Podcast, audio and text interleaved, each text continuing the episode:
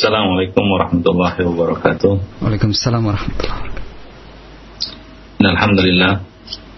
Nahmaduhu wa nasta'inuhu wa nastaghfiruh. Wa na'udzu billahi min shururi anfusina wa sayyiati a'malina. May yahdihillahu fala mudilla lahu wa may yudlil fala hadiya lahu. Ashhadu an la ilaha illallah wahdahu la syarika lahu wa ashhadu anna Muhammadan abduhu wa rasuluh. يا أيها الذين آمنوا اتقوا الله حق تقاته ولا تموتن إلا وأنتم مسلمون. أما بعد فإن أحسن الكلام كلام الله وخير الهدي هدي محمد صلى الله عليه وسلم وشر الأمور محدثاتها وكل محدثة بدعة وكل بدعة ضلالة وكل ضلالة في النار. Para pendengar yang berbahagia, Alhamdulillah pada pagi ini kita dapat bertemu kembali di saluran ini. Dan insya Allah pada pertemuan kita kali ini kita akan mengulang kembali hmm, pembahasan tentang dosa besar yaitu bersumpah palsu, memberikan sumpah palsu atau al-yaminul ghamus. Banyak sekali ayat-ayat dan hadis-hadis yang telah melarang kita dari perbuatan ini yaitu memberikan sumpah palsu. Bahwa memberikan sumpah palsu termasuk salah satu di antara dosa-dosa besar. Allah Subhanahu wa taala berfirman di dalam surat Al-Hajj ayat 30, "Fajtanibur rijsa minal awthan wajtanibu qaulaz zur." Maka jauhilah olehmu berhala-berhala yang najis itu dan jauhilah perkataan-perkataan dusta qaulaz zur. Para mufassirin menyebutkan ya tafsir dari qaul zur yaitu uh, syahadatul zur, persaksian palsu dan juga sumpah palsu. Ya, sumpah palsu al-yamin al-ghamus. Itu termasuk dalam kategori perkataan-perkataan yang dusta. Nah, di sini Allah Subhanahu wa taala menggandengkan antara dosa eh, al-ausan yaitu ibadat al-ausan, penyembahan berhala-berhala ya dengan dosa uh, dosa mengeluarkan ataupun menyampaikan perkataan-perkataan yang dusta yaitu di antaranya adalah bersumpah palsu. Nah ini menunjukkan bahwa menyampaikan sumpah palsu itu merupakan suatu perkara yang besar atau merupakan salah satu dosa yang besar di sisi Allah Subhanahu wa taala. Allah menyandingkannya dengan dosa syirik.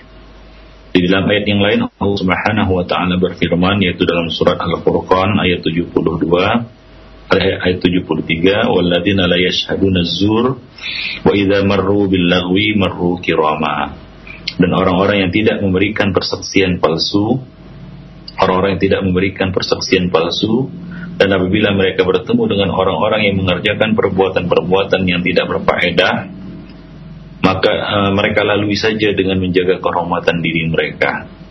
Jadi di sini Allah Subhanahu wa taala menyebutkan di antara sifat-sifat dari ibadur rahman adalah la yashhaduna zur, tidak memberikan sumpah ataupun persaksian yang palsu. Demikian pula hadis-hadis Rasulullah Sallallahu Alaihi Wasallam sangat banyak sekali dan sebahagiannya sudah kita uh, jelaskan ataupun kita sampaikan pada pertemuan yang uh, yang lalu. Ya, di antaranya adalah hadis yang diriwayatkan oleh Anas bin Malik radhiyallahu anhu. Ya, yang mengatakan Rasulullah Sallallahu Alaihi Wasallam pernah ditanya tentang dosa-dosa besar. Beliau mengatakan dosa besar itu adalah al isyraku billah wa uququl walidain wa qatlun nafsi wasyahadatuz zur. Dosa besar itu adalah syirik kepada Allah Subhanahu wa taala, durhaka kepada dua orang tua, membunuh jiwa tanpa hak dan memberikan persaksian palsu, memberikan persaksian palsu, memberikan persaksian palsu. Nah demikian ya Khonifuddin. Jadi termasuk di antara dosa-dosa besar adalah syahadatuz zur. Demikian pula Rasulullah Wasallam bersabda, Ala unabbi'ukum bi akbaril kabair. Ala unabbi'ukum bi akbaril kabair. Talatan. Maukah kamu aku beritahu tentang dosa-dosa besar yang paling besar? Qalu bala ya Rasulullah. Maka mereka para sahabat ber, e, berkata, tentu saja wahai Rasulullah. Maka Rasul mengatakan, al-isyraku billah wa uququl walidain ala wa qawlu zur ala wa qawlu zur ala wa qawlu zur ala wa syahadatu zur Beliau mengatakan dosa-dosa besar itu adalah dosa besar yang paling besar itu adalah syirik kepada Allah, durhaka pada kedua orang tua. Nah, pada saat itu beliau bersandar, beliau bangkit dari sandarannya sembari berkata, ingatlah, ketahuilah ya bahwa yang ketiga adalah persaksian palsu atau qauluzur, perkataan palsu. Ya, sumpah palsu. Beliau terus mengulang-ulanginya hingga kami berkata, aduhai kiranya beliau diam atau berhenti berkata. Jadi Nabi Shallallahu Alaihi Wasallam mengingatkan kepada kita besarnya atau beratnya ya dosa memberikan persaksian dan sumpah palsu. Karena dengan persaksian dan sumpah palsu ini kita bisa saja merampas hak orang lain. Kita bisa saja mendolimi hak orang lain. Kita bisa saja ya menjerumuskan orang lain kepada suatu bencana ataupun musibah. Jadi ini merupakan eh, dalil-dalil yang menunjukkan kerasnya pengharaman uh, sumpah palsu. Allah Subhanahu wa taala menyertakannya dengan uh, dosa syirik ya. Ya. karena ia dapat membinasakan dan termasuk dosa yang paling besar. Demikian yang rahimani wa rahimakumullah jami'an. Dan termasuk di antara ya bab ini adalah yang termasuk di dalam bab ini adalah melariskan barang dagangan dengan sumpah palsu. Ya, melariskan barang dagangan dengan sumpah palsu. Nah, ini termasuk perkara dosa besar, ya. Allah Subhanahu wa taala telah mengatakan di dalam surat Ali Imran ayat 77, "Innal ladzina innal ladzina yashtaruna bi ahdillahi wa aymanihim thamanan qalila, ulaika la khalaqa lahum fil akhirah." ولا يكلمهم الله ولا ينظر إليهم يوم القيامة ولا يزكيهم ولهم عذاب أليم Sesungguhnya orang-orang yang menukar janjinya dengan Allah dan sumpah-sumpah mereka dengan harga yang sedikit, mereka itu tidak mendapat bagian, yaitu bagian pahala di akhirat. Allah tidak akan berkata-kata dengan mereka dan tidak akan melihat kepada mereka pada hari kiamat dan tidak pula akan mensucikan mereka dan bagi mereka adab yang sangat pedih. Di antaranya adalah orang-orang yang menjual sumpahnya dengan harga yang sedikit untuk mendapatkan keuntungan dunia. Nah ini termasuk salah satu dosa besar karena ancamannya sangat berat seperti yang disebutkan oleh Allah Subhanahu wa taala dalam uh, ayat yang kita bacakan tadi ya. Jadi janganlah kita melariskan barang dagangan kita, janganlah kita melariskan perniagaan kita ya dengan sumpah-sumpah palsu untuk meyakinkan pembeli misalnya atau untuk meyakinkan uh, mitra dagang kita atau mitra bisnis kita. Kita menjualnya dengan sumpah palsu. Nah ini termasuk salah satu dosa besar. Dan termasuk ya jenis al-ghish. Ya termasuk jenis al-ghish yaitu uh, menipu atau mencurangi kaum muslimin. Sementara Rasulullah sallallahu alaihi wasallam ya telah mengatakan ya faman uh, man ghasyana falaysa minna. Barang siapa dia berbuat curang maka ia bukan dari golongan kami. Barang siapa yang berbuat curang maka dia bukan dari golongan kami. Termasuk dis di dalam jual beli adalah ya menyembunyikan uh, meyakinkan uh, pembeli kita ataupun uh, mitra dagang kita ataupun mitra bisnis kita dengan sumpah-sumpah palsu. Hingga dia yakin dengan ucapan kita. Tapi ternyata ya ada keburukan ataupun ada cacat yang kita sembunyikan. Ya atau ada uh, ada kecurangan di dalamnya. Nah demikian ikhwan di dalam ayat yang lain Allah Allah Subhanahu wa taala juga telah berfirman la tattakhidhu aymanakum dakhalan bainakum. Fatazilla qadamun ba'da thubutiha. Wa tadhuqu as-su'a bima sadattum an sabilillah wa lakum 'adzabun 'adzim wa la tashtaru bi 'ahdillahi thamanan qalila. Innama 'indallahi huwa khair. Huwa khairul lakum in kuntum ta'lamun. Surat An-Nahl ayat 94 sampai 95 Allah Subhanahu wa taala mengatakan dan janganlah kamu jadikan sumpah-sumpahmu sebagai alat penipu di antara kamu yang menyebabkan tergelincirnya kakimu sesudah kokoh tegaknya dan merasakan kemarahan di dunia karena kamu menghalangi manusia dari jalan Allah Subhanahu wa taala adab yang pedih. Maka janganlah kamu tukar dengan Allah ya dengan yang sedikit dengan yang murah. Sesungguhnya apa yang dari Allah itu adalah lebih baik mungkin kamu puinya. Jadi di sini Allah Subhanahu wa taala kita jadikan sumpah kita sebagai alat untuk menipu orang lain. La tattakhidu tattakhidhu aymanakum dakhalan bainakum. Fasiqadamun ba'da thubutiha. Menyebabkan dia kakimu terjir dan dan perbuatan dosa. Jatuh dan perbuatan dosa.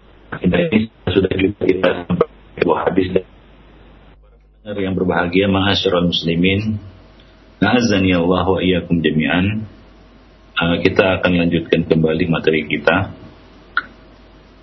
Rasulullah Shallallahu Alaihi Wasallam telah mengatakan dalam sebuah hadis yang diriwayatkan oleh Abu Hurairah radhiyallahu anhu, al halifu munafiqatun lisil'ah wa mumhiqatun lil barakah. Sumpah itu dapat melariskan barang dagangan, akan tetapi ia dapat menghapus barokah. Ya, akan tetapi dia dapat menghapus barokah.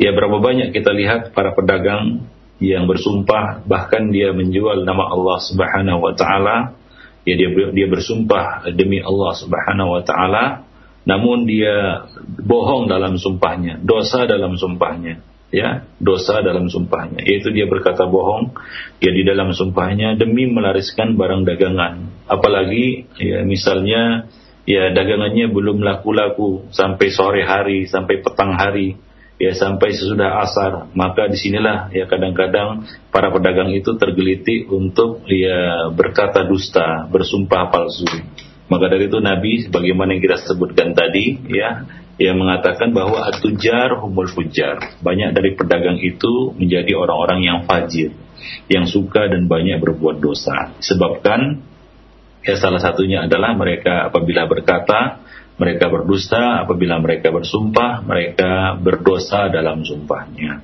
Demikian ikhwan fiddin. Maka dari itu Nabi Shallallahu Alaihi Wasallam memperingatkan kita dan melarang kita untuk banyak bersumpah, apalagi di dalam bab jual beli, di dalam bab perniagaan, ya, di dalam bab perniagaan. Nah ini ini kita kadang-kadang terdorong, ya terpicu dan terpacu untuk bersumpah ya agar urusan kita cepat selesai dan kita dapat keuntungan. Nah, Nabi Shallallahu Alaihi Wasallam mengatakan dalam sebuah hadis yang diriwayatkan oleh Abu Qatadah al Ansari, beliau mengatakan, "Iyakum wa kathratal halif." Ya, fil bait, fa innahu yunaffiqu thumma yamhaq. Hindarilah banyak bersumpah dalam jual beli. Ya, hindarilah banyak bersumpah dalam jual beli Memang sumpah itu dapat melariskan barang dagangan, namun kemudian akan menghilangkan berkahnya. Ya, kemudian akan menghilangkan berkahnya. Ya, jadi janganlah kita terlalu berlebih-lebihan, apalagi di dalam membuat iklan misalnya begini begitu begini begitu. Ya, kadang-kadang juga dibumbui dengan sumpah menjual nama Allah Subhanahu Wa Taala.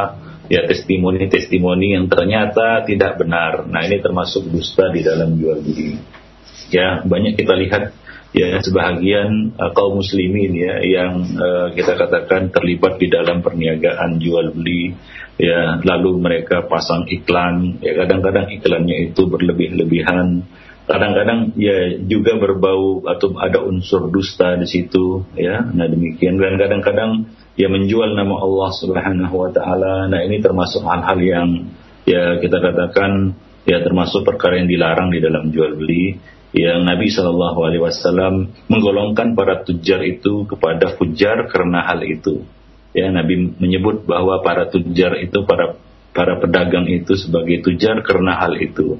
Jika dia berkata dia berbohong, jika dia bersumpah dia dosa di dalam sumpahnya. Apalagi urusan mencari nafkah ini kadang-kadang kita eh, apa namanya lepas kendali ya, lepas kontrol dan lupa ingatan ya kita ya sekarang ini hidup pada zaman yang dikatakan oleh Nabi Shallallahu Alaihi Wasallam ya sayati ala nasi zaman la yubali fihil mar bima akhadal mal abihilin ambi haram. Ya akan datang nanti satu masa pada umat manusia di mana mereka tidak lagi peduli dengan cara apa mereka mengambil harta apakah dengan cara yang halal atau dengan cara yang haram. Ya Nah demikian Khonifuddin. Ya, jadi mereka pun ya dengan apa namanya tanpa merasa berdosa atau tanpa beban menjual nama Allah Subhanahu wa taala untuk melariskan barang dagangan mereka. Nabi Shallallahu Alaihi Wasallam mengatakan, memang itu dapat melariskan barang dagangan. Mungkin perniagaan kita ya keuntungannya berlipat ganda. Banyak orang-orang yang percaya kan begitu ya. Kemudian dia beli ataupun dia uh, apa namanya dia tertarik dengan barang dagangan kita. Dia yakin, dia percaya, kemudian dia beli. Tapi ya, ya Nabi Wasallam mengingatkan, mamhaqatun eh, mumhiqatun lil barakah. Ya, summa yamhaq kata Nabi ya kemudian dia akan menghapus dan menghilangkan berkahnya. Artinya rezeki yang kita ambil itu tidak berkah. Ya rezeki yang sampai kepada kita itu dengan sumpah palsu tersebut tidak berkah. Dan sebenarnya rezeki yang hakiki adalah rezeki yang berkah. Rezeki yang tidak berkah itu sebenarnya tidak digolongkan sebagai rezeki. Bahkan itu bisa menjadi adab. Ya, berapa banyak orang-orang yang hartanya menjadi adab. Maka dari itu Nabi Shallallahu Alaihi Wasallam mengajarkan kita sebuah doa, doa yang bagus sekali. Ya, hadisnya diriwayatkan oleh Al Imam di dalam kitab doa dan disahihkan oleh Syekh Al Albani di dalam silsilah hadis sahihah. Ya, Nabi mengatakan Allahumma inni a'udzubika min jarin su. Ya Allah, aku berlindung kepadamu dari tetangga yang jahat. Ya, dari tetangga yang jahat. Kemudian yang kedua, wa min zaujin yusayyibuni qabla al-masyibah. Aku berlindung kepadamu dari pasangan hidup ya yang membuatku cepat beruban, beruban sebelum waktunya, yang membuatku cepat tua. Yang ketiga Nabi mengatakan wa min waladin yakunu alayya rabban.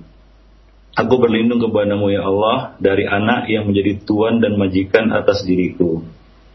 Yang keempat Nabi berlindung kepada Allah dari harta. Wa mimmalin yakunu alayya adaban. Ya Allah aku berlindung kepadamu dari harta yang justru menjadi adab atas diriku. Banyak orang-orang yang punya harta, tapi hartanya jadi adab bagi dirinya.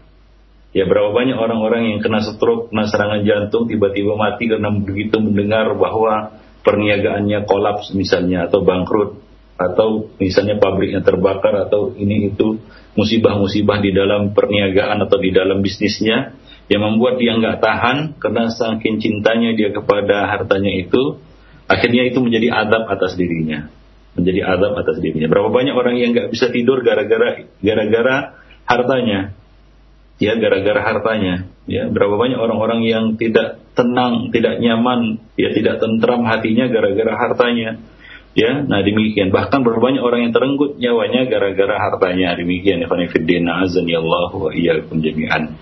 Nah kemudian yang terakhir Nabi berdoa, wa min khalilin makirin uh, uh, ainuhu taroni wa qalbuhu yar'ani. Ya. Nabi berlindung kepada Allah Subhanahu wa taala dari khalilin makir, dari Khalil yaitu teman dekat tapi penuh dengan makar. Ya, teman dekat tapi penuh dengan makar. Nah, ini musibah ini.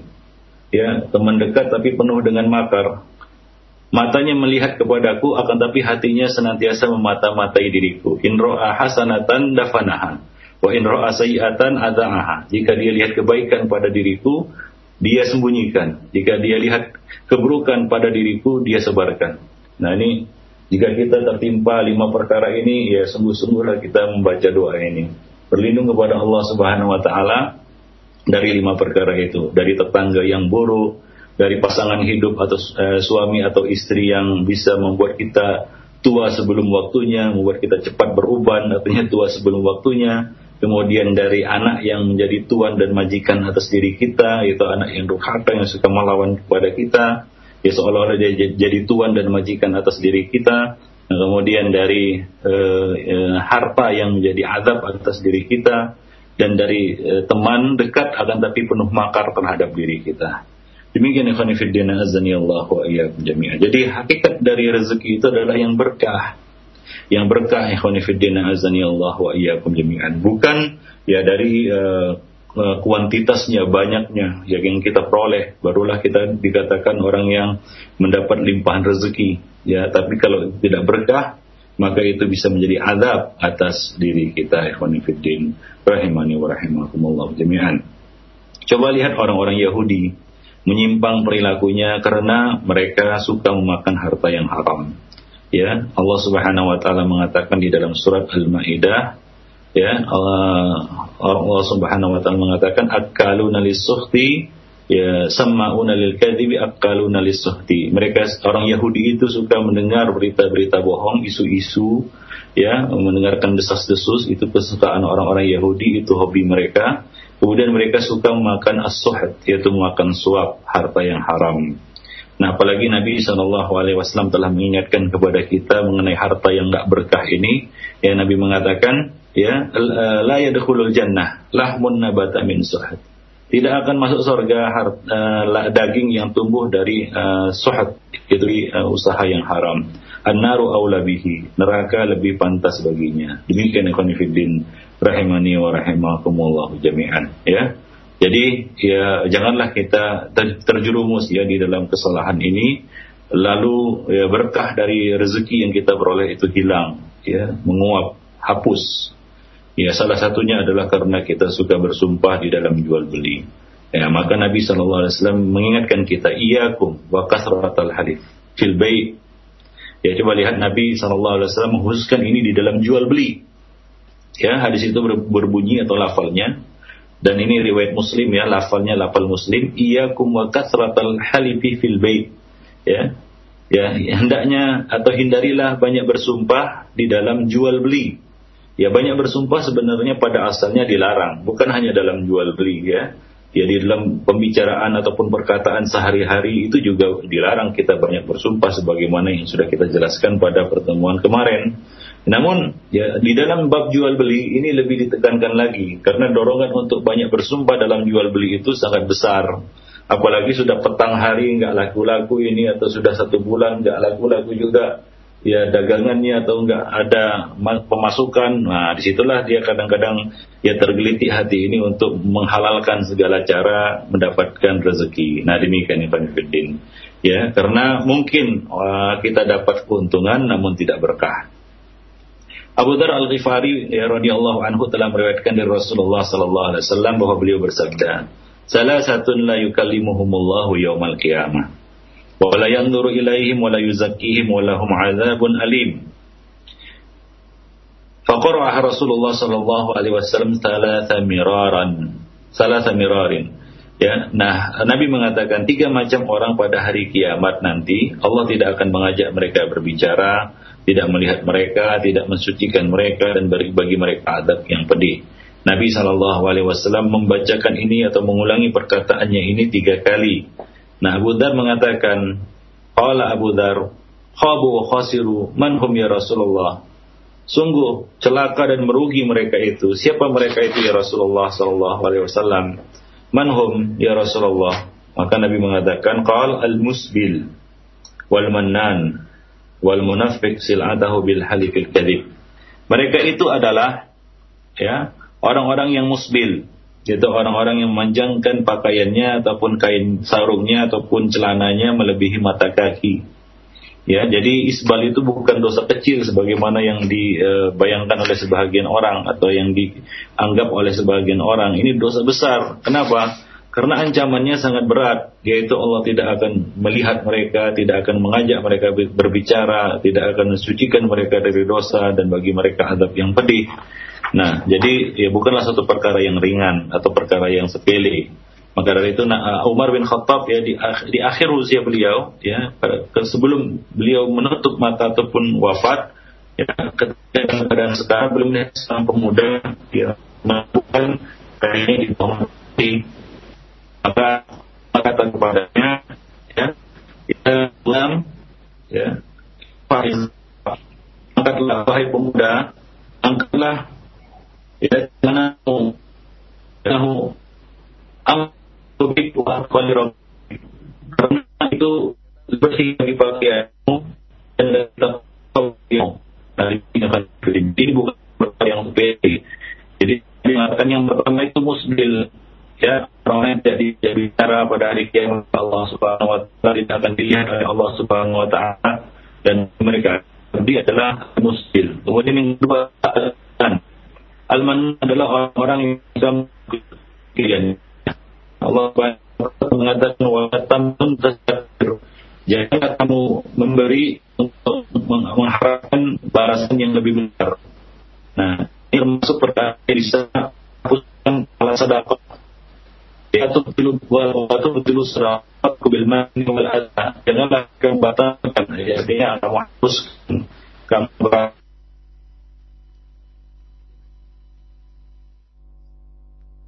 Saudaraku Iman, mohon maaf kembali terputus koneksi kami dengan Alustad di kesempatan pagi hari ini. Kami akan coba untuk kembali menghubungi beliau setelah uh, beberapa jeda yang berikut ini.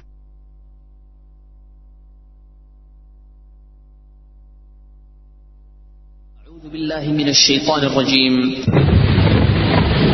إن هذا القرآن يهدي للتي هي أقوم ويبشر المؤمنين الذين يعملون الصالحات أن لهم أجرا كبيرا. فهل يتدبر المؤمنون هذا القرآن؟ أفلا يتدبرون القرآن أم على قلوب أقفالها؟ كانوا إذا تعلموا من النبي صلى الله عليه وسلم عشر آيات لم يجاوزوها حتى يتعلموا ما فيها من العلم والعمل. أجل إنه منهج سار عليه المؤمنون الأولون. إنما المؤمنون الذين إذا ذكر الله وجلت قلوبهم وإذا تليت عليهم آياته زادتهم إيمانا وعلى ربهم